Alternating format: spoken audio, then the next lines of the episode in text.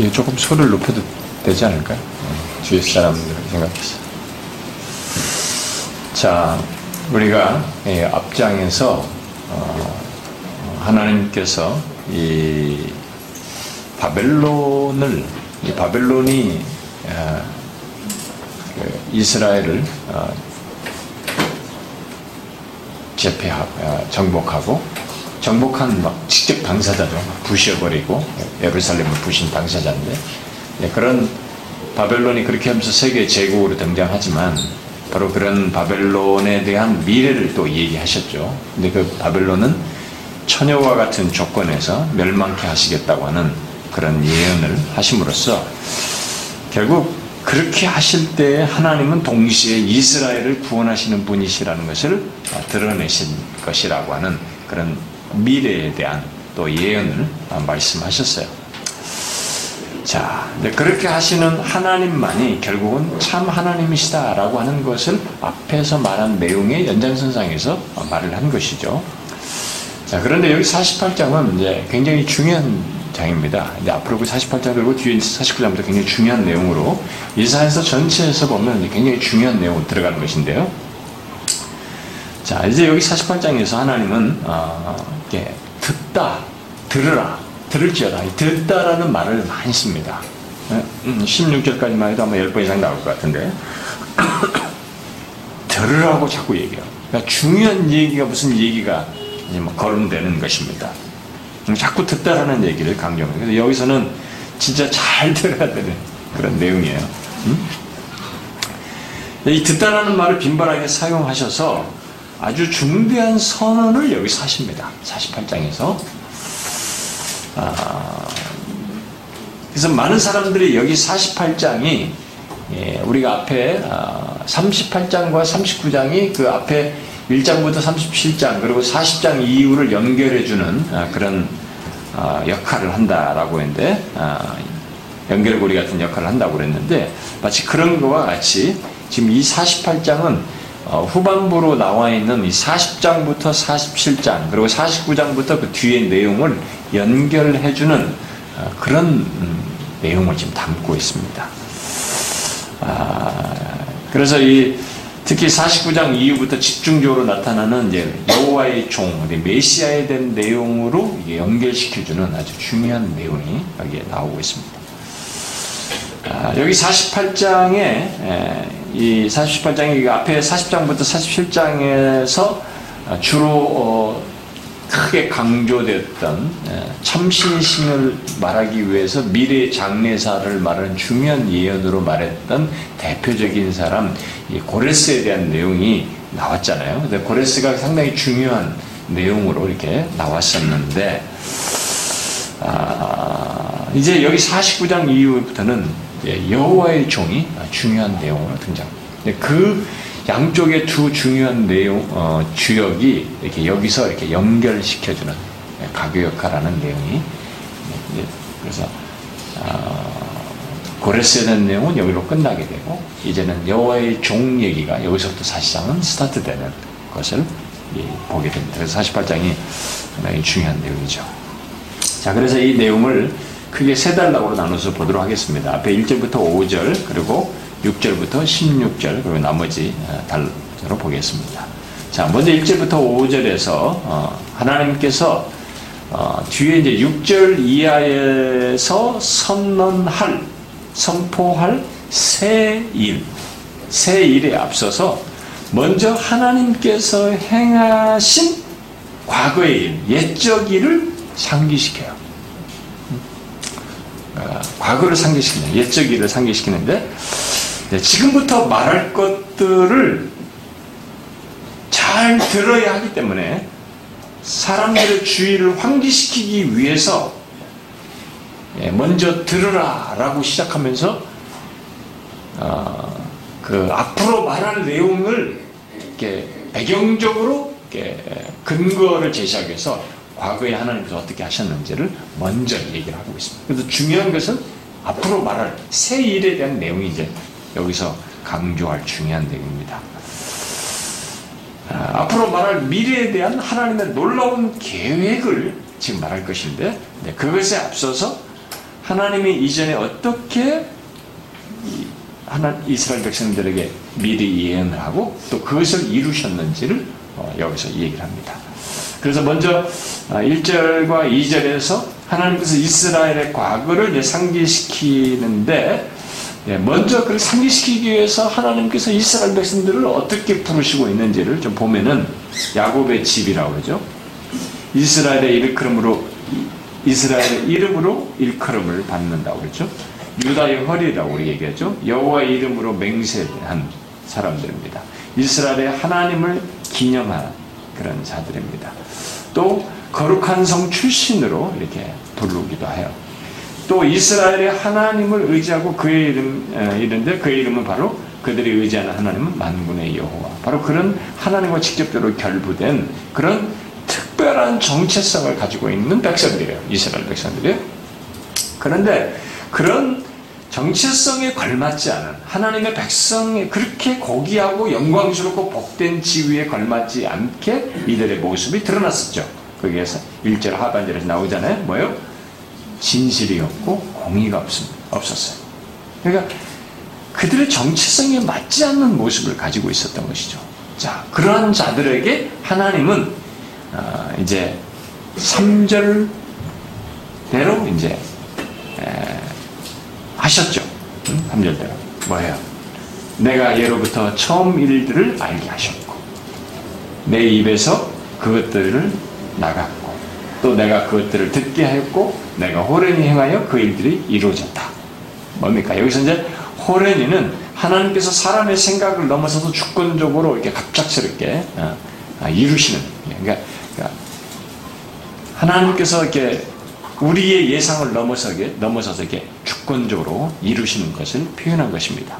그런데 여기 예로부터 알게 한 처음 일들은 이제 아마 하나님께서 이스라엘 백성들에게 과거에 뭔가 이렇게 말씀하시고 이루셨던 그런 내용들을 말할 텐데 그런 것은 많죠. 대표적인 사건들, 큰 사건들은 출애굽도 미리 말을 하고 하셨고 또 뭐예요?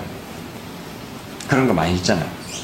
어? 뭐 가깝게는 예루살렘 멸망이 될 것을 어, 예 말씀하시고 또 너희들이 포로 잡아 절대로 우리 포로 너희들이 그대로 포로 잡혀갈 것이다 어, 이런 것도 다 예언하고 말씀하는 그러니까 그, 아, 예로부터 알게 한 처음 일들은 바로 그런 것들입니다. 그러니까 하나님은 이렇게 다 이러한 어, 정말 하나님의 백성답지 못한 그들에게 하나님은 이렇게 어, 처음 일들을 얘기하시고 어, 그것을 실행하시면서 말씀하셨던 아, 그런 분이십니다. 자, 그러나 그런 그 경험을 한 이스라엘이 여기 지금 4절에 뭐예요? 4절, 4절과 같은 모습으로 있죠. 내가 알거니와 너는 완고하고 내 목은 쇠의 힘줄이요 내 이만한 것이라.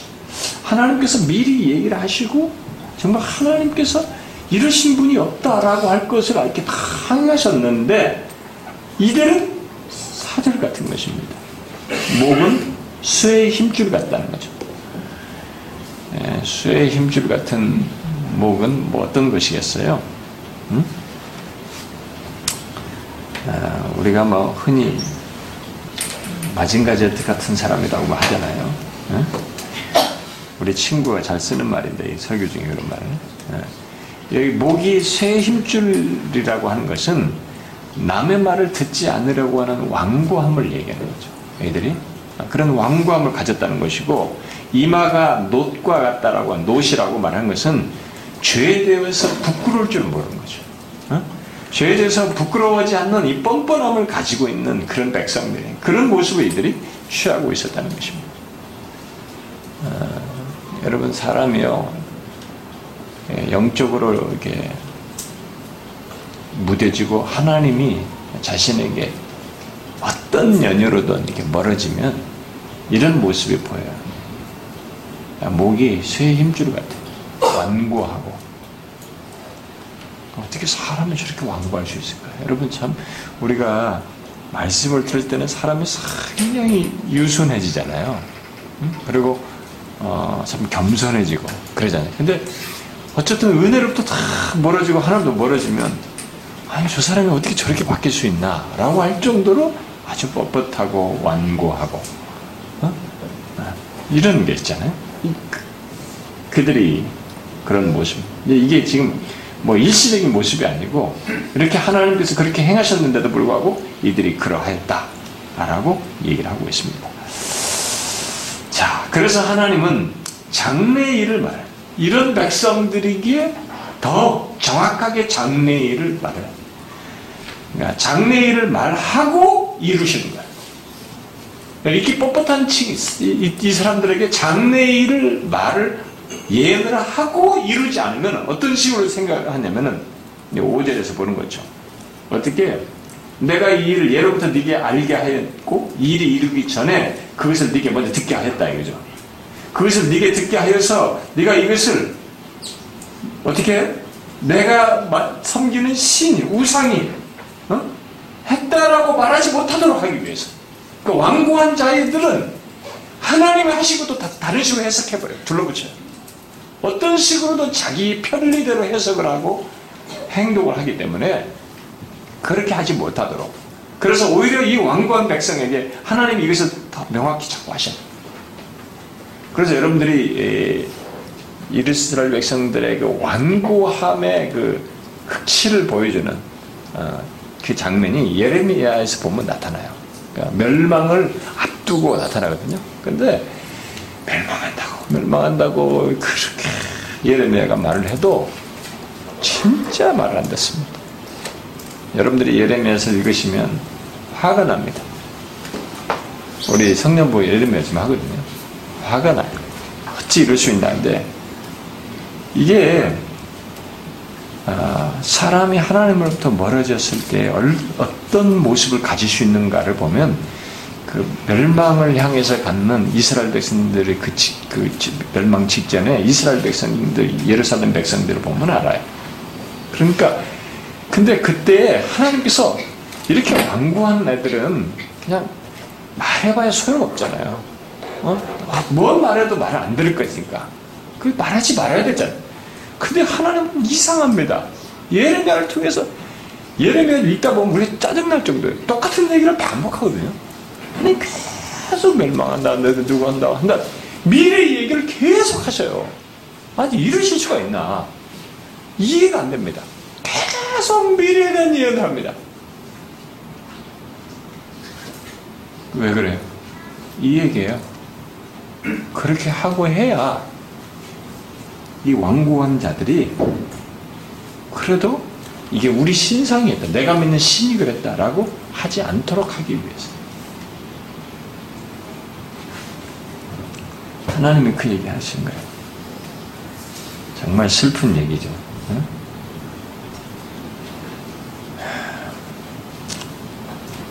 그러니까 예언과 그것의 성취를 통해서 하나님만이 참신이심을 증명하고 증거하기 위해서 하신 거죠. 그래서 어, 지금도 하나님은 우리에게 얘기하십니다. 우리에게 하나님의 말씀을 통해서 예언을 하시고 예언적으로 하시고 그리고 더 궁극적으로 우리 인생에서뿐만 아니라 이 세상 역사에 대해서 예언을 지금 하, 하셔, 하셨죠. 이것을 가지고 그대로 우리에게 지금 하고 있죠. 그래서 하나님이 증명하신 거죠. 자신만이 참신이신 것을 증명하며 너희들이 믿고 의지하고 붙드는 것들은 다 거짓이다. 그게 아니다라고 하는 것을 증명하십니다. 자, 이랬던 과거 옛적 일을 하나님께서 상기시키고 이제 중요한 내용이에요. 우리가 중요한 내용을 살필 내용인데 두 번째 단락이 6절부터 16절을 얘기합니다.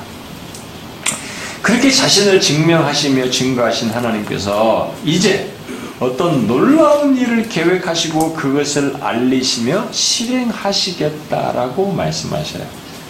네가 들었으니 이 모든 것을 보라. 너희가 선전하지 아니하였느냐?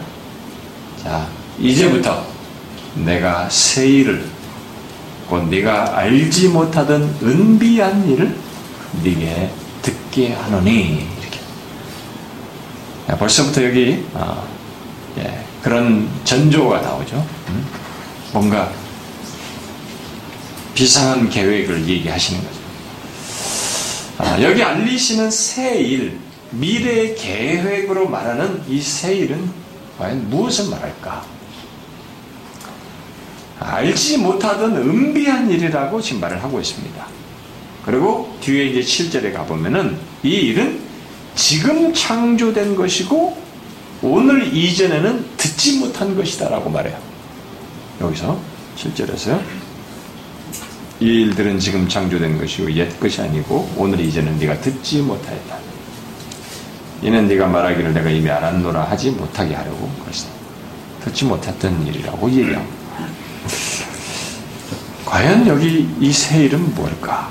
많은 사람들이 고레스를 통한 우리 앞에서 나오잖아요. 계속 고레스를 통한 이 바벨론으로부터의 이 포로 생활에서 귀환하게 되는 것을 말한다. 이렇게 해석을 합니다.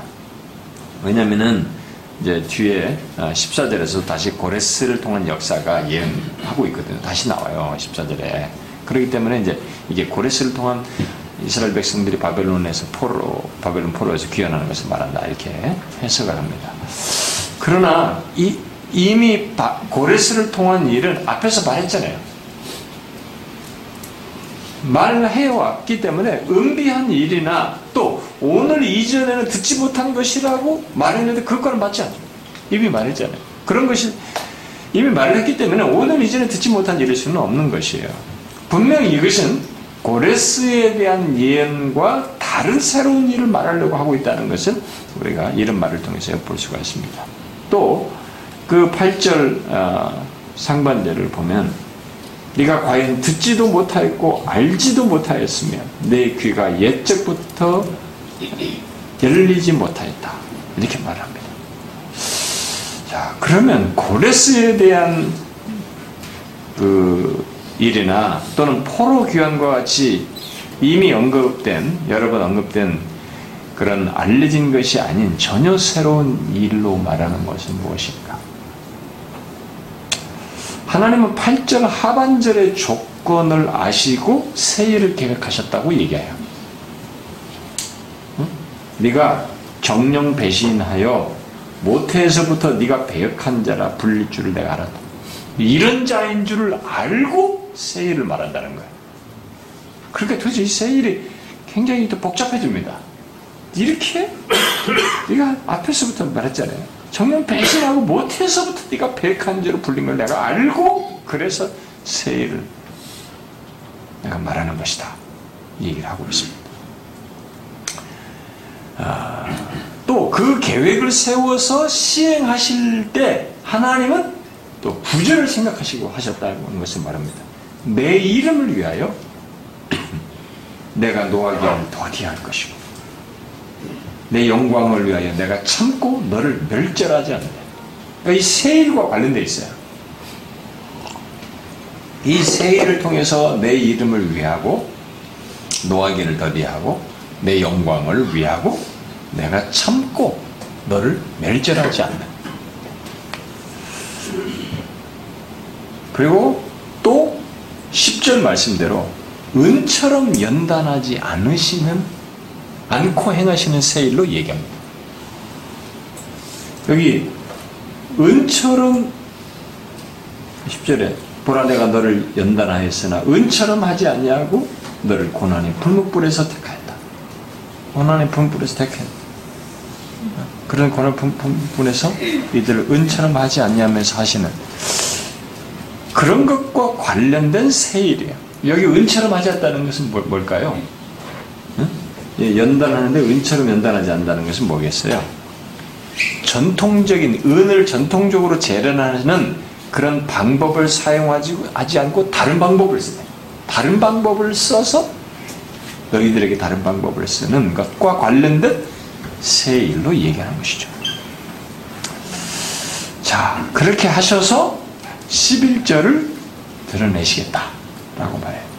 나는 나를 위하여, 나를 위하여 강조합니다.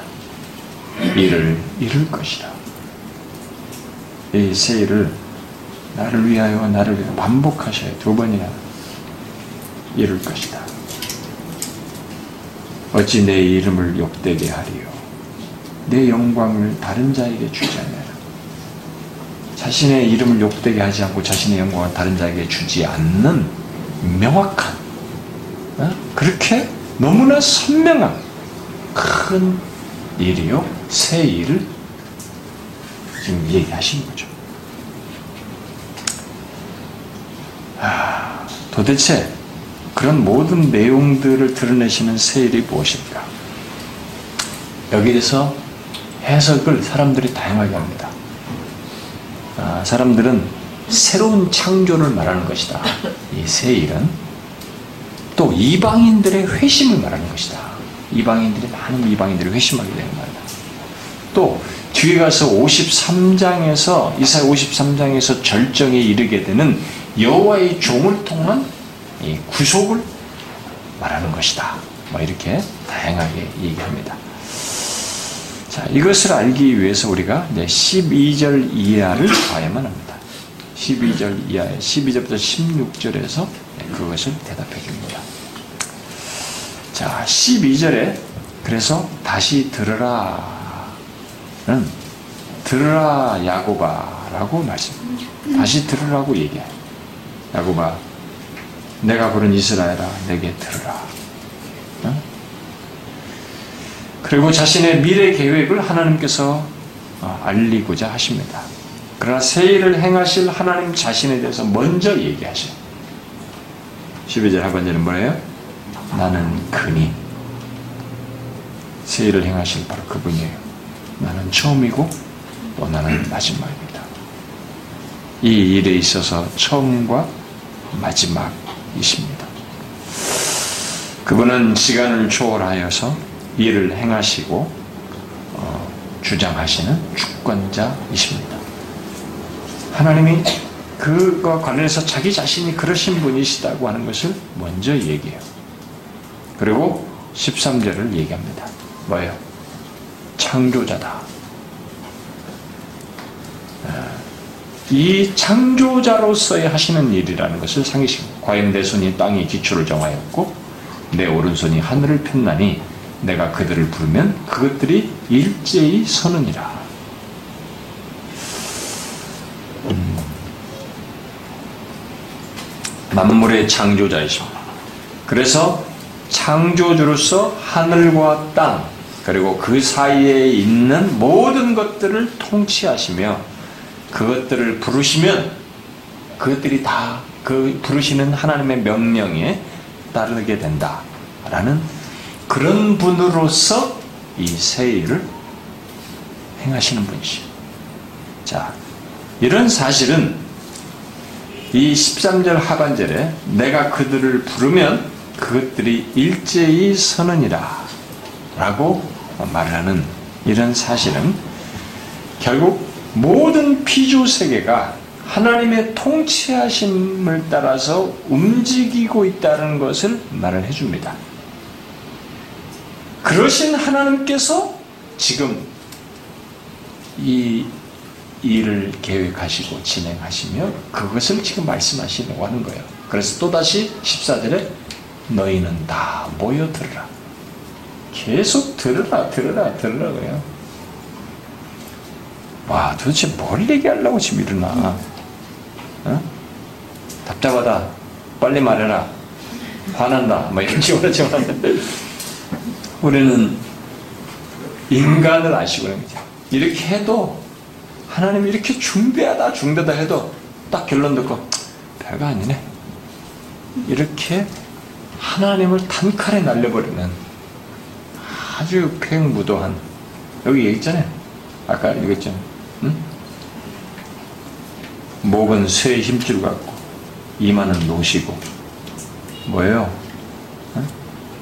응? 모태에서부터 배역한 배신하는 그런 인간들이 우리가 그래서 하나님은 이 세일에 대해서 이렇게 계속 주의를 상기시켜 너무너무 중대한 일로서 주의를 상기시키는 그러니 우리가 이런 것을 배워야 됩니다.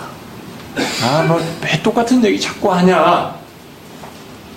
똑같은 얘기를 해야 하는 우리 조건을 가지고 있고, 똑같은 얘기를 하지 않으면 안 되는 우리들의 모습, 그 상태. 우리들은 그렇게 하나님 앞에 진실하지가 못해 거죠. 응? 여러분 잘 아시지 않습니까? 어? 여기서 여러분이 말씀의 은혜를 받고 돌아가도 여러분 이것도 마치 무슨 마취약 주사 받듯이 중독돼. 어, 했다가 또 다시 뺑 돌아오고, 했다 뺑 돌아오고. 어? 막 그러면서 달라지진 않는 예? 그런 모습이 우리 인간에게. 그래서 내가 볼 때도 내가 놀라워. 어? 너무 이게 참, 이 본성의 죄성이 내 안에 꿈틀대는 이 죄성의 지독함과 이게 뿌리 뽑히지 않은 이것으로 내가 봐도 내 자신이 너무 혐오스럽고 또 믿기까지 하는 그런 모습이 우리에게 있는 거죠. 그래서 지금 하나님은 그렇다는 것을 자꾸 이들의 중간중간 그런 것다는 걸 얘기하면서 들어라, 들어라 이 얘기를 하셔요. 자, 그리고 자신의 계획을 알리십니다. 그러면서 14절에 나 여호와가 사랑하는 자는 나의 기뻐하는 뜻을 바벨론에 행하리니 그의 발이 갈대안에게 임할 것이라. 그들 중에 누가 이 일을 알게 하겠느냐. 이 얘기를 합니다. 자, 여기서 사랑하시는 자는 고레스를 말하겠죠. 음? 아, 물론 하나님께서 고레스에게 베푸시는 여기서 그를 사랑한다고 말하는 사랑하는 자라고 말하는 베푼 사랑은 구원적인 것이라기보다는 뭐겠어요? 음, 이스라엘을 구원할 하나님의 뜻을 이룰 것이기 때문에 그를 사랑하는 자로 말하는 것이겠죠. 아, 그런 바벨론을 향한 그 이 바벨론에게 이제 행할 어떤 하나님의 뜻을 이룰 것입니다. 곧 바벨론을 무너뜨리고 하나님의 백성들을 해방시킨 자유케 하는 그런 일을 행할 것입니다. 그래서 하나님은 그가 그 일을 잘 어, 치르도록 어, 이루도록 앞길을 형통하게 하실 것이다라고 말을 합니다. 근데 여기서 하나님은 여기 14절 하반절에 어, 질문을 하죠. 뭐예요? 그들 중에 누가 이 일을 알게 하였느냐? 고레스 얘기를 꺼내면서 또다시 이 미래의 일을 알게 하는 이가 누군지 이것을 상기시킵니다. 그러니까 이 말은 그들 중에는 뭐 세상 사람들을 포함해서 그, 그들이 섬기는 우상 뭐 신들 다 망나겠죠. 그들 중에 누가 이 일을 알게 하느냐 고레스를 통한 이 일을 하죠. 그 세상 어느 누구도 그 어떤 열방의 신들도 우상도 미래에 대해서 우리가 앞서서 살폈던 것처럼 예언하고 이룰 자는 없는 것입니다. 고레스에 대해서는 특별히 더욱 그렇죠. 미래에 대한 모든 일뿐만 아니라 고레스에 대해서 더욱 그럴 것입니다. 그러나 하나님은 여기 15절에서 나 곧 내가 말하였다 라고 말합니다. 나는 미래를 말한다. 고레스에 대해서 전에 예언하였다는 것을 상기시킨 거죠. 그리고 하나님께서는 다시 공개적으로 그것에 대해서 예언을 하고 계시는 겁니다. 왜냐하면 고레스를 통한 이 일이 중요하기 때문에 다시 얘기해요.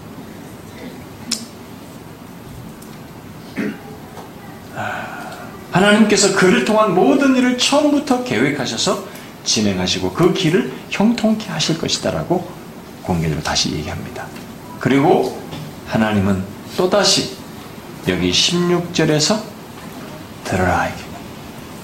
자, 고레스를 통한 이 일도 미래를 말하고 하는 것도 내가 지금 말한다. 공개적으로 다시 말한다. 이것도 지금 놀라운 일이에요. 그런데 이제 여기 16절에서 다시 내게 가까이 나와서 들으라 얘기해요. 고레스 얘기를 꺼내면서 더 가까이 나와서 들으라고 하면서 중요한 얘기 지금까지 지금 계속 말하면서 들으라고 한 들으라고 하면서 말하려고 했던 내용을 여기서 지금 말하는 겁니다. 이 16절이 굉장히 중요한 구절입니다.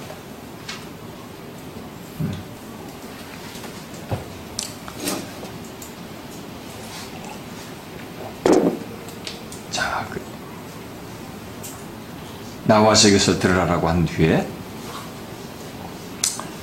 아, 그리고는 고레스를 통한 일을 처음부터 은밀하게 감추지 않고 온 세상에 알릴 일을 말한 뒤에 여기 이제 16장 중간에 뭐라고 그래요? 응? 16절 중간에 내가 처음부터 비밀을 말하지 아니하였나니라고 한 다음에 그것이 있을 때부터 내가 거기 있었노라 하였느니라. 이런 얘기 고레스를 통한 이런 일을 말을 할 이런 일을 할 때부터 그것이 있을 때부터 내가 거기에 있었노라 하셨느니라 이렇게 말하고 있습니다. 자 여기서 중요한 것은 잘 우리가 해석상에 좀 어려운 문제가 뭐냐면 내가 거기 있었노라 할 때 내가가 누구냐는 거예요. 이 16절이 다른 것은 뭐 이제 여기 줄줄줄 배경 여기로 온 거기 때문에 이 16절을 설명하는 게 굉장히 제일 중요합니다. 17절 그러니까 이하는 부가적 다른 다른 설명이에요. 16절이 제일 중요해요. 여기서 내가는 누굴까? 응? 음, 지금 여기서 어, 그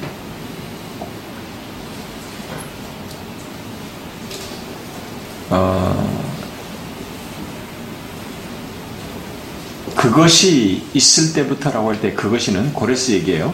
어, 문맥상으로 지금 보면은 어, 고레스에 대한 예언입니다. 어, 고레스에 대한 예언이 있을 그때 그런 얘기할 때도 그렇고 다 그걸 진행하는 거기에도 내가 거기 있었다라고 합니다. 자, 내가 누구일까요? 이 구절을 해석하는데 지금까지 우리 성경을 연구하는 탁월한 많은 학자들이 다 여기서 어려움을 겪고 있습니다. 그래서 이 내가 누구냐의 이 나가 누군지에 대해서 크게 세 가지 견해가 나뉘어져 있어요. 하나는 이 문맥상에서 앞에서부터 지금 말하는 전체에 볼 때 이 16절 전체는 전체에서 전체는 다 나오는 나는 다 선지자다. 선지자가 말하는 선지자를 가리킨다라고 말하는 해석이고 또 다른 하나는 아, 여기 16절 상반절에서 말하는 것은 하나님이고 16절 어, 하반절에서 말하는 것은 선지자로서 하나님을 선지자가 지금 대변하고 있는 것이다. 하나님께서 선지를 통해서 말하는 것이다. 앞에는 하나님이고 뒤에는 어, 선지자다라고 하는. 다음 세 번째는 앞에는 하나님이고 뒤에는 뒤에 나는 여호와의 종이다. 곧 메시아다. 라고 하는 것이. 자, 여기서 복음주의 진영에 있는 사람들, 심지어 개혁주의를 주장하는 모든 사람들도 2번과 3번으로 해석이 나뉘어 있어요. 이게 2번, 3번이 동일하게 좀 팽팽하게 나뉘어 있어요. 칼빈 같은 사람도 2번을 주장해요. 앞에 하나님, 뒤에 선지자가 어, 하나님께 선지를 통해서 말하는 걸로 선지자로 해석을 합니다. 그러나 많은 개혁주의적인 이 성경을 해석하는 사람들이 3번을 얘기해요. 여호와의 종으로 얘기하는 것입니다. 어, 저는 그것이 어, 더 적절해 보인다고 봅니다. 문맥상으로 보면 아, 뒤로 연결되는 그 연결성을 가지고 있어서 왜냐하면 49장부터 바로 이제 이 나가 나오거든요. 나, 나, 나, 나가 나오는데 내가 나오는데 이 내가 여호와의 종으로 자꾸 나와요. 그렇기 때문에 여기 내가 거기 있었노라 할 때 이 나는 바로 메시 여호와의 종 메시아라고 보는 것입니다. 어, 이제 그 이유를 더 상세히 설명할 수도 있지만 일단은 몇 가지 정도만 간단하게 얘기하면은 뒤에 이제 49장 1절부터 보면은 여호와께서 태에서부터 나를 부르셨고 라고 하면서 나가 나와요. 그러면서 또 49장 3절에도 내게 이르실 때 너는 나의 종이요 어, 내 영광을 내, 내 속에 나타낼 이스라엘이다. 라고 자꾸 얘기하고 뒤에 이제 6절 같은 데서도 이르시되 네가 나의 종이 되어 아, 야곱의 지파라고 나오고 7절에서는 멸시를 받는 그런 종으로 나와요. 그리고 그런데 흥미있는 것은 7절 하반절에 왕들이 바로 이 멸시받는 이 종에게 보고 일어나며 일어서며 고관들이 경배를 한다는 거죠. 이런 걸 보게 될 때 이런 종 나로 나오는 이 종이 경배를 받을 정도이면 선지자는 아닐 것이다 라고 보는 거야. 선지자는 아니잖아요. 그래서 이게 여호와의 종이다 라고 이제 뒤에서 그냥 연결해서 이제 보는 것입니다. 아, 그리고 49장 이제 그 8, 그 이제 뒤에서 앞으로 계속 나오는데요. 49장 8절 같은 데 보면은 여호와께서 이르시되 은혜 때에 내가 네게 응답하겠고 구원의 날에 내가 너를 도왔도다. 내가 장차 너를 보호하여 너를 백성의 언약으로 삼고 나라를 일으켜 그들에게 그 황무했던 땅을 기업으로 상속하게 할 것이다. 은혜 때 구원의 날 뭐 이런 얘기가 나오고 있어서 이런 내용들은 결국 뭐겠어요? 응? 은혜 때나 구원의 날 이런 것들은 뒤에 가보면 61장에 다시 나오거든요. 61장 1절 이하에서 나오는데 그게 다 메시아와 연결되어 있어요. 네. 그래서 어, 여기 나는 이 메시아로 보는 것이 더 적절해 보인다는 것이죠.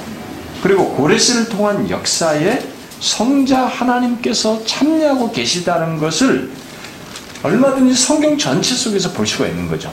여기 우리가 보다시피 그것이 있을 때, 고레스에 대한 일이 있을 때 내가 거기 있었다. 라고 했을 때 이 내가 뭐 선, 선지자로, 이게 선지자가 하나님을 대변하는 이런 것을 설명하기보다는, 아, 천지를, 요한복음 1장에서도 보지만은, 천지를 창조하실 때도 말씀이, 말씀으로 말하시는 하나님, 성자 하나님께서 거기 계셨던, 같이 계셨던 것으로 얘기한단 말이에요. 그러니까 천지를 창조하실 때도 성자 하나님 계셨지만은, 그 뒤에 모든 역사에도 성자 하나님이 동참하시네요. 내가 거기 있었다라는 것은 성경적으로 모든 것을 말할 수 있는 것이죠. 성자 하나님은 천지 창조에만 참여, 손 떼는 분이 아니에요. 삼위 하나님 항상 같이 참여하신 거예요. 모든 역사에. 그래서 그런 내용이 여기 이사에서도 많이 나오죠. 그 세상 역사를 주장하시고 모든 일을 섭리하시는 가운데서도 성자 하나님 같이 참여하십니다. 그래서 어떤 그 여호와의 사자로 나타나는 그런 내용들도 그런 맥락에서 또 볼 수도 있죠. 아, 그러니까 성자 하나님, 아, 그 하나님이 행하시는 모든 일에 성자 하나님께서 함께 하시고 능동적으로 참여하신 분으로서 계시다고 하는 것을 여기서도 그런 맥락에서 말을 하고 있는 것이죠. 아, 게다가 여기 16절에 어, 제일, 이제 제일 마지막 그 끝부분에 보면은 이제는 주 여호와께서 나와 그의 영을 보내셨느니라 이렇게 말하거든요. 그러니까 주 여호와께서 선지자와 그의 영을 보내셨다는 이렇게 이제 선지자를 본 사람들은 해석을 하는데 여기 앞에 이제 내용과 이 성경을 보게 되면 아, 이 나중에 우리가 성경을 이제 보게 되면은 음, 이사야서 42장 앞에 볼까요? 여기 앞에 우리가 한번 볼 때도 나왔었는데 42장 1절에도 보면은 이게 이제 이게 또 여호와의 종에 대한 이제 단수로 말했던 것이라고 했었죠. 1절에 보면은 내가 붙드는 나의 종 내 마음을 기뻐하는 자고 내가 택한 사람을 보라 내가 나의 영을 그에게 주었은지 여기서 어, 이 여호와의 종과 영이 성령이 함께 거론이 되죠. 같이 연관돼서 나오죠. 여러분 그리고 뒤에 61장 한번 보시면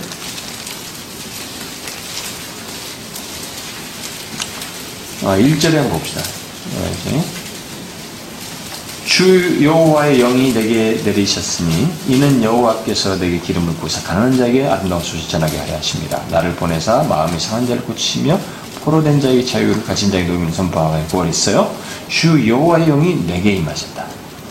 이것을 예수님께서 인용하시죠. 자기의 공생이 시작하면서 이것이 나에게 나로 말미암은 것이 사에게 이것이 이루어졌다. 그러니까 여기서 어, 여호와의 종과 영이 그리의 영이 함께 자주 나오죠 성경에서 그 여기서도 지금 여호와께서 나와 그의 영을 보내신 것으로 어, 볼수 있죠. 그런 맥락에서 보면 여기 나는 바로 메시아다. 라고 보는 것입니다. 아, 이제 이런 내용이 앞에 이제 49장 이후부터 여호와의 나를 나로 말하는 이 여호와의 종이 49장 이후부터 많이 나와요. 49장 앞에 있는 1, 제부터 6절에도 50장에도 나오고 52장부터 53장에도 나오고 계속 나옵니다. 그것이 이제 신약에서 이제 그, 그 여호와의 종이 이제 바로 메시아와 연결시켜서 자꾸 나오죠. 아, 그래서 결국 여호와의 종을 나로 묘사한 것이 묘사한 것의 시작이 여기서 지금 이제 뒤로 연결시켜서 49장을 연결시켜서 여기 16절에서부터 나온다고 보는 것입니다. 음?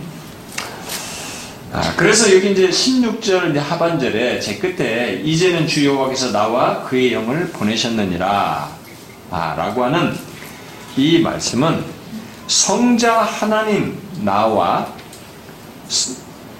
이 성자 하나님 나, 나가 결국 성부 하나님으로부터 보냄을 받고 또 성령 하나님도 성, 성부 하나님으로부터 보냄받는 것을 말하는 것으로 얘기를 합니다. 나중에 이것이 요한복음에 와서는 성령을 성자 하나님께서 보내시는 것으로 연결시켜서 나오죠. 그래서 일단 여기서는 성자와 성령 하나님이 하나님으로부터 보냄받아서 보냄을 받는다고 하는 것을 얘기를 하는 것으로 어, 오는 것이에요. 어, 제가 이 설명을 잘 해야 뒤에 49장으로 가면서 연결을 시킬 수 있기 때문에 이것을 제가 좀 뜸을 들이고 잘 그래도 조금 어느 정도라도 어, 설명을 하는 것입니다. 자, 그래서 어, 결국 그 음, 하나님은 자기 종을 홀로 보내시지 않고 성령과 함께 보내신 거죠. 여호와의 종을 성령과 함께 보내신 것입니다. 자, 이 내용에서 중요한 것은 여호와 하나님과 그가 보내시는 나, 곧 메시아예요. 여호와의 종입니다. 이게 여기서 중요한 내용이에요. 이 둘 관계가 중요해요. 49장에서 계속 둘 관계가 중요하게 나옵니다. 그러나 성경은 그런 크신, 그런 중대한 크신 일을 행하시기 위해서는 성령께서 함께 거기에 하시는 것이 아까 것에 자주 나오기 때문에 여기서도 그런 중대한 새 일과 맞물려서 그의 영이 함께 언급된다고 보는 것입니다. 자, 그래서 이 결국 이 새 일은 그러면은 16절에서 이런 말을 하는 걸 보게 될 때 그러면 앞에서부터 말해온 그렇게 드러나라면서 중요하게 말하겠다고 하는 이 새 일은 결국 누가 관련되고 있어요? 삼위가 다 관련되고 있어요. 이새 일은 성부, 성자, 성령 삼위가 다 관련된 일이라고 하는 것을 여기서 말해주고 있습니다. 이게 이제 중요한 사실이에요. 성부, 성자, 성령 삼위 하나님이 다 관여하셔서 크게 중대하게 말씀하시고자 하는 그렇게 행하시고자 하는 일이 뭐냐 이에요. 응?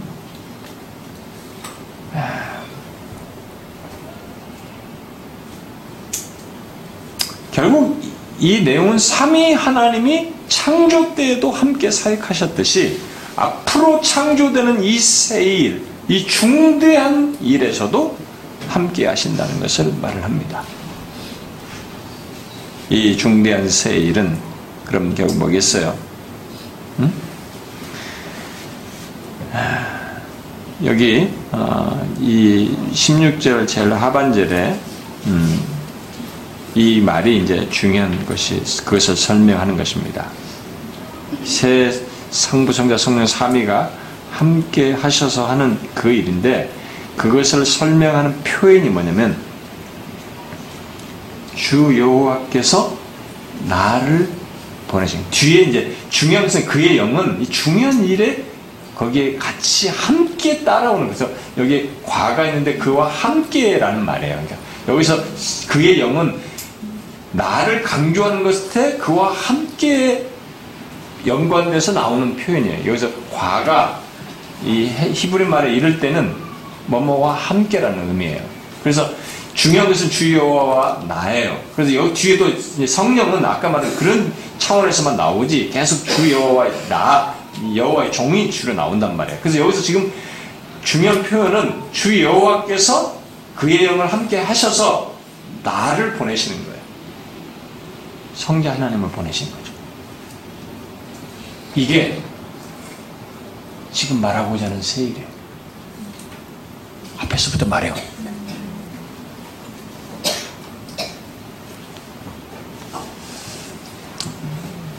음, 여러분들이 제가 지금 설명하는 걸 잘 따라오셔야 됩니다.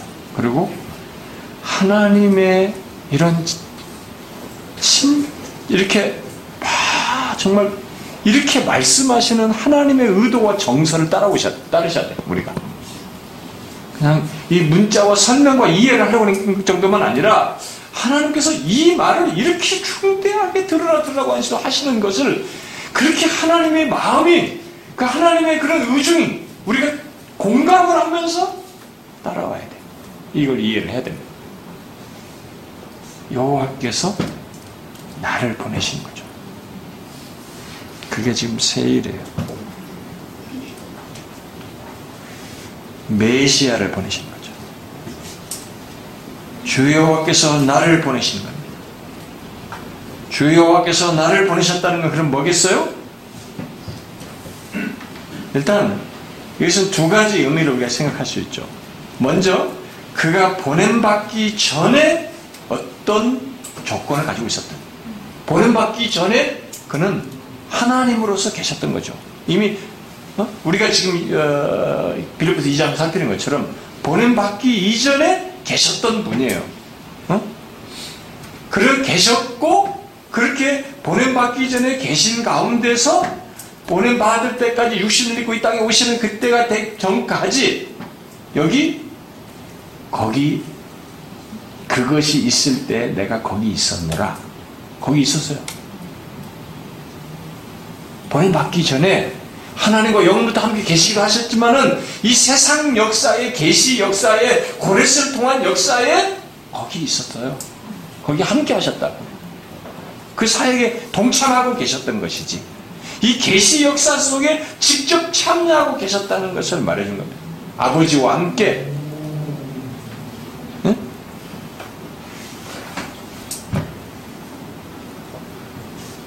창조 때도 같이 계셔서 일하셨지만은 이렇게 세상에서 구원을 자기 백성의 구원의 역사와 구원의 역사를 진행하기 위해서 어떤 일을 행하시는 이런 모든 역사 속에 계시 역사 속에 하나님 아버지와 함께 계셨던 것이죠. 거기 함께 계셨어요. 그렇게 같이 일하신 분이십니다.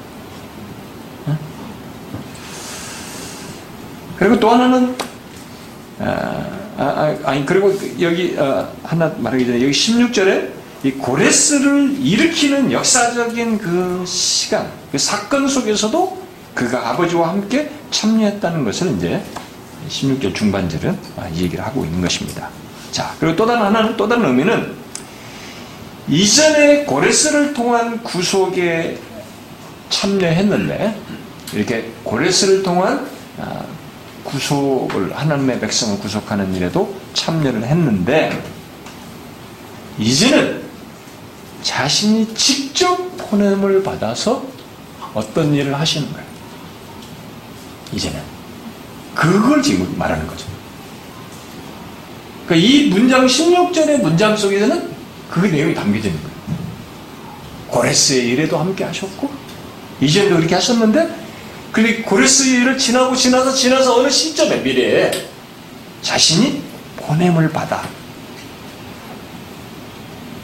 보냄을 받아서 하는 어떤 놀라운 사역이 있다는 것을 얘기를 하는 것이죠. 이 보냄이 뭐냐? 이 보냄은 무엇이냐 했죠. 무엇을 위한 것이냐? 고레스가 이스라엘의 구속을 위해서 이들에게 앞에서 고레스를 통한 일이 얼마나 큰 놀라운 미래를 얘기했어요. 아무도 못할 일을 얘기했잖아요. 그렇게 고레스가 이스라엘의 구속을 위하여 있었던 것과는 달리 그것도 굉장히 큰 일인데 그것과 달리 이제는 성자 하나님께서 메시아께서 직접 자기 백성, 하나님의 백성들의 구속을 위해서 세상의 구, 인류의 구속을 위해서 직접 뛰어드시는 것을 얘기하는 거죠. 이제 자기 자신.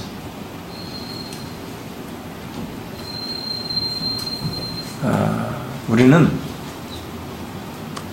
이 계시의 이런 것을 따라서 야 메시아가 오신 것과 메시아의 메시아를 안는 것과 만나는 것들이 이 전 계시 역사, 전 인류 역사에 얼마나 어마어마한 일인지를 이런 내용을 통해서 생각해야 돼요.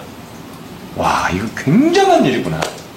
그 지금 여기서는 고레스 일도 어마어마한 일이에요, 지금. 고레스 일 동안 구원의 일도 어마어마한 일이지만, 이제 더 엄청난 일이 있게 되는데, 바로 하나님 성자께서 보냄을 받아서 구속을 위해서 자, 자신 직접 뛰어드시는 거죠. 이것은 고레스를 통한 일보다 훨씬 크고 위대한 고레스는 해봐야 제국의 왕이에요. 사람, 뭐 그것도 하나님께서 키워서 한 것인데 그런 존재와 비교할 수 없는 더 크신 분이 지금 오시는 거지. 그래서 앞에 48장 1절부터 야곱의 집이여 들으라.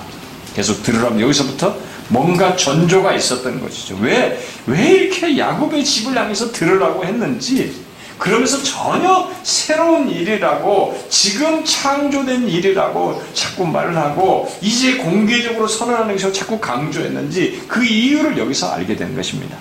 이 새 일은 고레스를 통한 일이나 선지자를 보내는 것 정도와는 비교할 수 없는 일이에요, 지금, 여기서.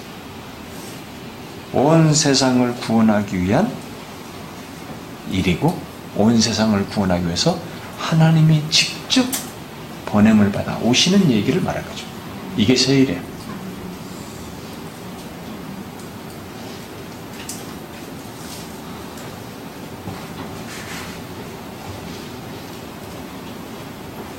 그러니 나중에 이렇게 했는데 메시아께서 딱 공생애를 시작하면서 이사야서 61장 1절을 딱 읽으시면서 이것이 이루어졌다. 라고 딱 말씀하실 때는 이 사람들 못 알아들었지만 그 순간은 인류 역사가 숨이 탁 막힌 순간이에요, 사실은. 온 인류 역사가 뭔가를 아는 사람이라면 그 순간이 막 엄청난 선언이, 성취가 탁 이루어지는 장면이에요. 굉장한 일이죠. 모든 설교자는 그것을 설교할 때 자신의 전 존재를 떨어서 그걸 외쳐야 할 그 정도 중대한 사건이에요. 근데 여기서 지금 그 얘기를 하는 거죠. 이게 세일이다. 응? 지금 창조된 일이라고 말한 것. 결국 이제 공개적으로 선언한 바로 그것입니다. 아, 온 세상을 구원하기 위해서 하나님이 오시는 일입니다. 그의 일은 앞에서 42장에서도 먼저 잠깐 언급을 했었죠. 42장 1절 이하에서도 세상을 정복하고 통치하시는 것, 그 이스라엘 백성의 언약을 이루시고 또 이방인들에게 빛이 되시는 것, 뭐 이런 것들을 말을 했습니다. 그런데 뒤에 가서 이제 49장 이후로 넘어가게 되면은 그가 이스라엘을 다시 일으키시고 남은 자들을 돌아오게 하고 이방인들에게 빛을 비추시고 땅 끝까지 구원을 베푸시는 분으로 언급이 돼요. 바로 그러기 위해서 그가 하나님이 직접 오시는 것입니다. 그리고 나중에 50장과 52장 같은 보면은 그가 그것을 그런데 어떤 식으로 행하냐? 그가 직접 오시는데 그 엄청난 세일을 행하시는데 고난을 통해서 그 일을 이루시. 십자가에 달려 죽으심으로. 결국 하나님으로부터 보냄을 받는 메시아는 이스라엘을 회복하고 이방인들을 땅 끝까지 구원하는 일이라고 하는 것을 얘기하는 거죠. 그, 그게 새 일이야. 그새 일을 위해서 그가 오시는 거죠. 여호와의 종을 통한 이새 일을 여기 48장에서 말을 하고 있는 것입니다. 근데 여기 48장에서 어 48장 이전까지는 가까운 미래를 주로 얘기했어요. 고레스를 통한 미래의 역사적인 인물인 이런 어, 고레스를 통한 그런 예언이었습니다. 그러나 여기 48장 이후부터는 더 먼 미래, 가까운 미래, 고레스 이 앞에까지는 가까운 미래죠. 근데 여기 48장 이후부터 이제 49장 넘어가서는 더 먼 미래적인 메시아에 대한 예언을 얘기하는 겁니다. 그러니까 미래를 말함으로써 그 말하고 성취하심으로써 참 신이시다라는 걸 얘기했어요. 그런데 그런 걸 앞으로 역사 속에도 과거에도 많이 했지만 더 엄청난 일로서 고레스로를 가지고 그렇게 하겠다. 이런 걸 누가 말하냐 누가 있어? 이렇게 했는데 그 정도도 아닌 더 엄청난 미래에 이 세상 전체가 몰라는 이 세상 전체의 구원을 줄 어마어마한 미래의 일을 말하고 내가 그것을 이름으로써 진짜 유일한 신, 참신이요. 유일한 세상의 구원자이심을 드러내겠다 말하는 거예요. 그래서 진짜 나중에 메시아가 옴으로써 그걸 이루심으로써 미래를 말하고 성취하시는 이 분, 진짜 이와 같은 분이 없고 유일한 참 신이시며 참 하나님이시다고 하는 것을 드러내시는 거죠. 드러내셨어요. 그 지금도 그걸 못 알아듣는 거예요, 사람들이. 우리가 전, 전파하는데 그걸 못 알아보는 거예요, 지금.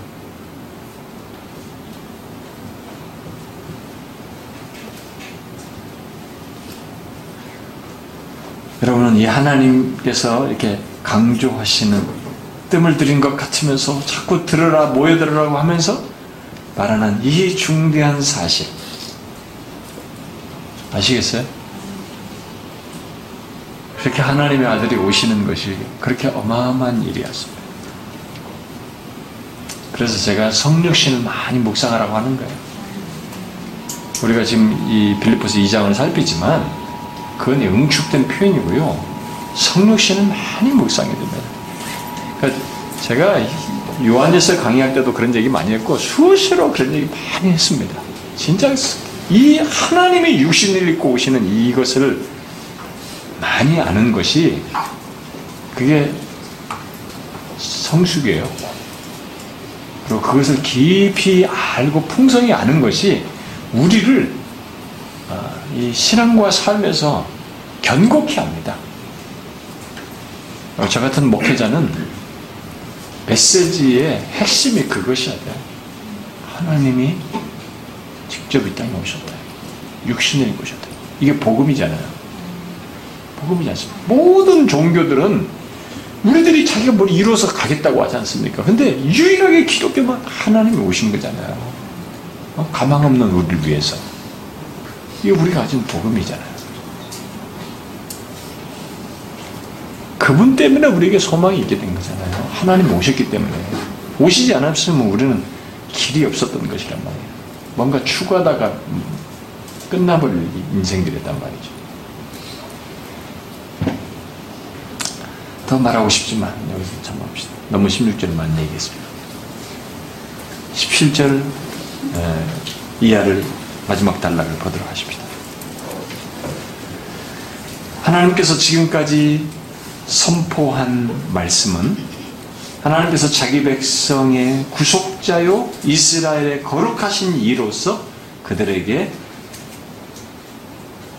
유익하게 하도록 가르치고 선한 길로 인도하시기 위함이라고 17절에 말합니다. 너희 구속자요 이스라엘의 거룩하신 이신 여호와께서 이르시되 나는 네게 유익하도록 가르치고 너를 마땅히 행할 길로 인도하는 데 하나님 여호와니라. 하나님은 이런 놀라운 예언을 뭐 지금까지 선포한 이런 모든 말씀들을 통해서 결국 뭘 하시냔 말이죠. 어? 그들을 유익하게 하나님의 백성들을 유익하게 하도록 가르치고 선한 길로 인도하시기 위해서 말씀하신 것입니다. 우리 하나님은 지금도 똑같습니다. 우리에게 유익한 것을 가르쳐요. 그리고 마땅히 가야 할 길, 생명길, 선한 길로 인도하십니다. 그래서 우리는 하나님께서 말씀하신 바가 내 본성과 대립이 된다든가 또 하기 싫다든가 그것이 어떤 식으로든 거부되는 이런 것을 이겨야지 하나님께서 말씀하시는 것을 내가 본성으로든 어떤 이유로든 거부하게 되면 그 길은 편하고 괜찮은 것 같을 수 있지만 여기서 말한 것처럼 내게 유익하지 않아요. 마땅한 길, 생명의 길, 선한 길이 되지 않습니다. 하나님은 자기 백성들에게 어떤 말씀을 이렇게 말씀을 하셔서 결국은 이런 모든 것을 주어서 뭘 얘기하는 것입니까? 우리를 유익한 길로 가도록 생명의 길, 선한 길, 마땅히 가야 할 길을 가도록 하기 위해서인 것이죠. 그런데 이미 이스라엘 역사는 뭐 18절 19절에서 말하다시피 이스라엘 역사는 유익한 길로 가르치는 하나님의 말씀을 듣지 않았어요. 그리고 그의 인도를 거부함으로써 하나님께서 주시고자 하는 축복과 축, 축복도 충분히 못 얻고 못 누렸습니다. 그게 18절 19절이 그 얘기예요. 네가 나의 명령에 주의하였더라면 네 평강이 강과 같았겠고 네 공의가 바다 물결 같았을 것이며 네 자손이 모래 같았겠고 내 몸에 소생이 모래 같아서 그의 이름이 내 앞에서 끊어지지 아니하였겠고 없어지지 아니하였으리라 하셨느니라. 하나님은 계속 하시고 싶어요. 근데 계속 그안 되니까 막 포로로 잡혀가고 짓밟히게 돼 옆에 나라가 와서 쳐서 죽게 하고. 이게 더 풍성한 것이 안 되는 것이죠. 되지 못했던 것입니다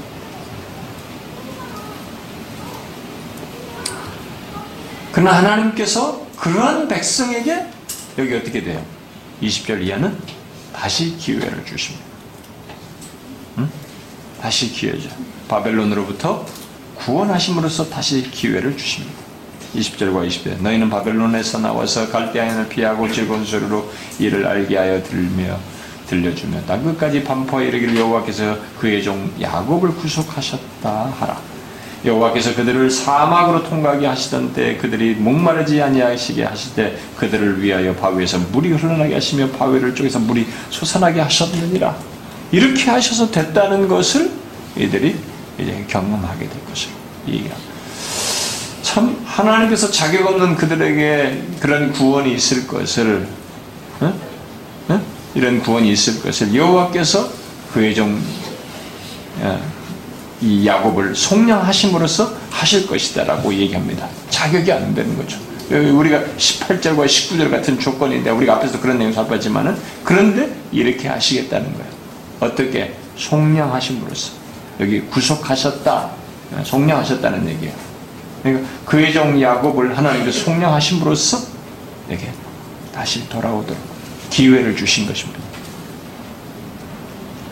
이것은 가까운 미래에서부터 행할 하나님의 구원을 얘기하는 것입니다. 그런데 여기에 한 가지 덧붙여진 얘기겠죠? 20절이 뭐예요? 무조건 모든 사람의 구원의 대상은 아니에요. 뭡니까?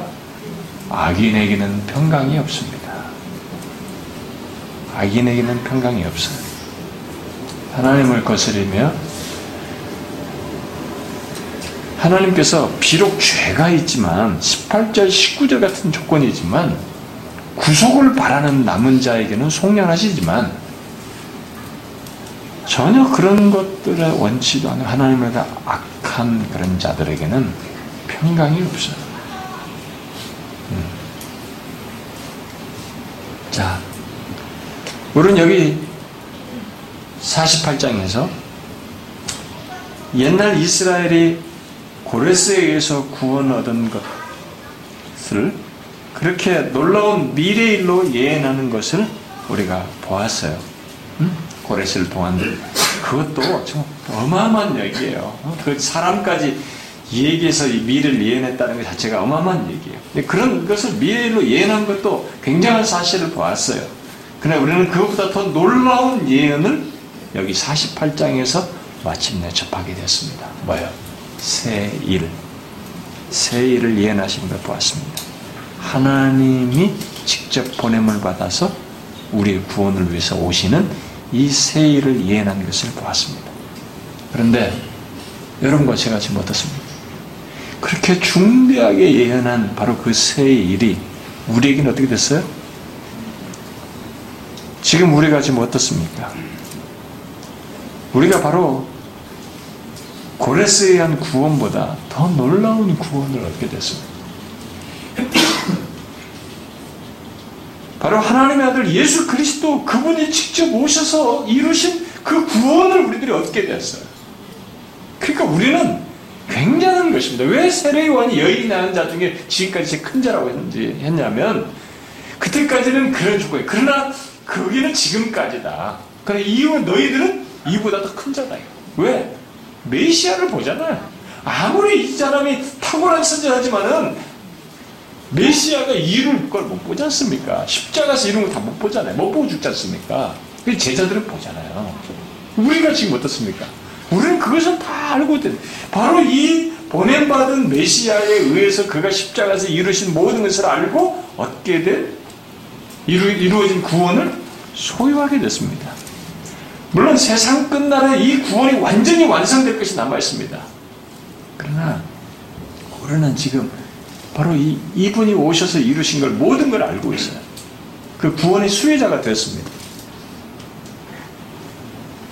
성경이 이렇게 계시의 역사 속에서 중대하게 말하는 것으로 메시아에 의한 구원을 말하고 있는데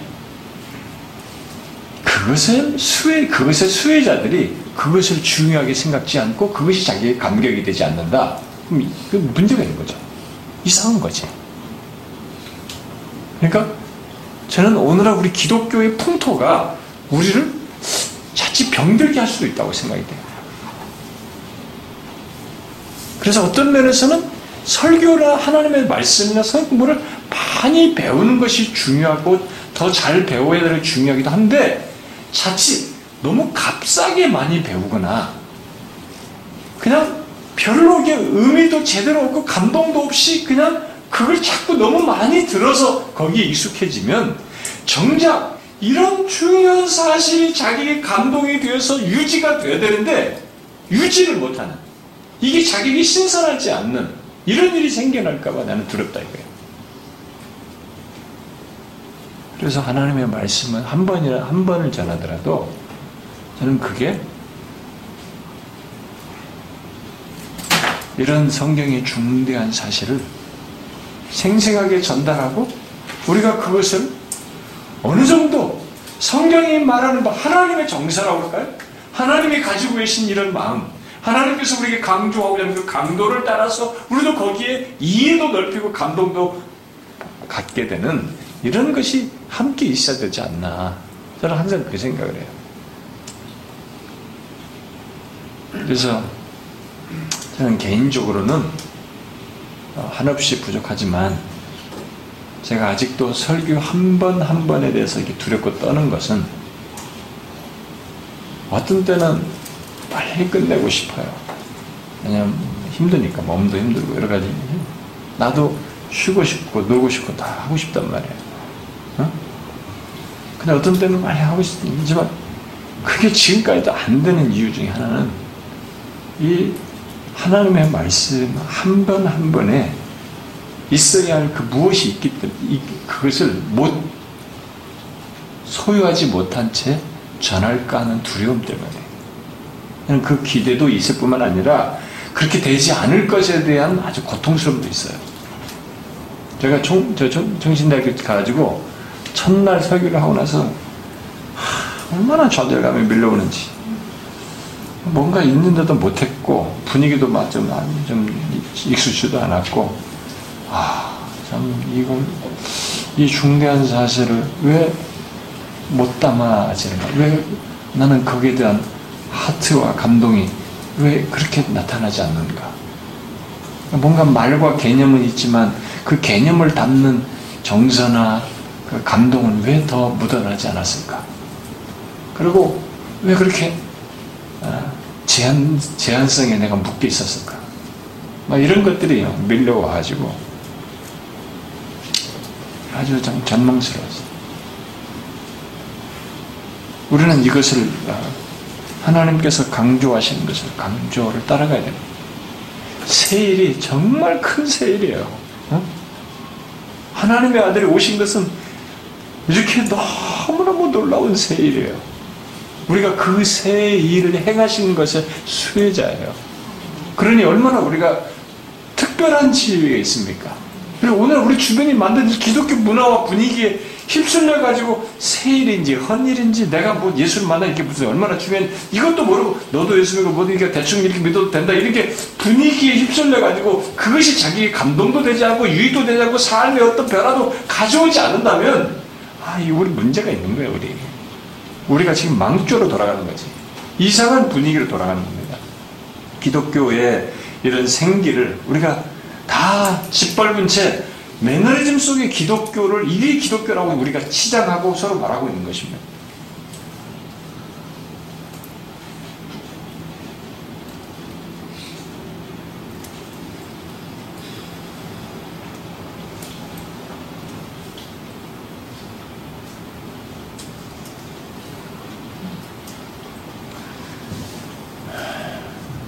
우리는 하나님이 직접 오셔서 행하신 이새 일의 결과로 오늘 이 자리에 있게 됐고, 우리는 구원을 얻고, 또 영광스러운 장래의 구원까지 이때야 나갈 수 있도록 예약된 사람들이 이것 때문에 그렇습니다. 이 일이 행해졌기 때문에 그렇습니다. 얼마나 놀라운 일입니까? 세상 끝날에 이 주님은 이새 일에 시행하신 것에 완전한 완성을 이루게 될 것입니다. 그때까지 우리는 우리에게 유익이 되도록 가르치시는 우리 구원주의 말씀을 들어야 합니다. 들어야 돼요. 그리고 마땅히 행할 길, 바로 우리에게 생명이 되는 길로 인도하시는 하나님을 따라야 합니다.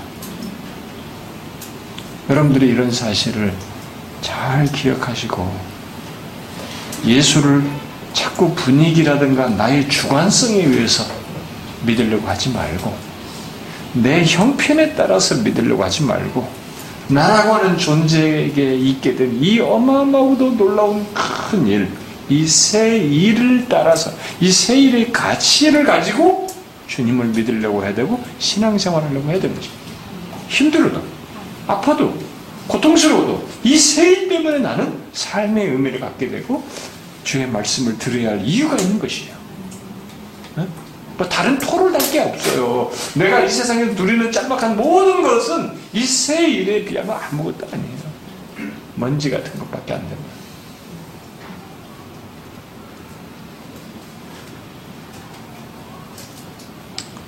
저는 여러분들이 이렇게 귀하게 중요하게 하나님께서 강조하신 것을 따라서 말씀하신 그 새 일이 자신에게 이루어진 것으로 인해서 한번 침상에 누워보세요. 이렇게 한번 생각해 보시오. 조용히 예배당에 와서 기도하다 해보시오. 다 가진 것입니다. 다 가졌어요. 정말로 하나님 진심으로 사랑합니다. 감사합니다. 이렇게 말할 수밖에 없어요. 그렇지 않습니까?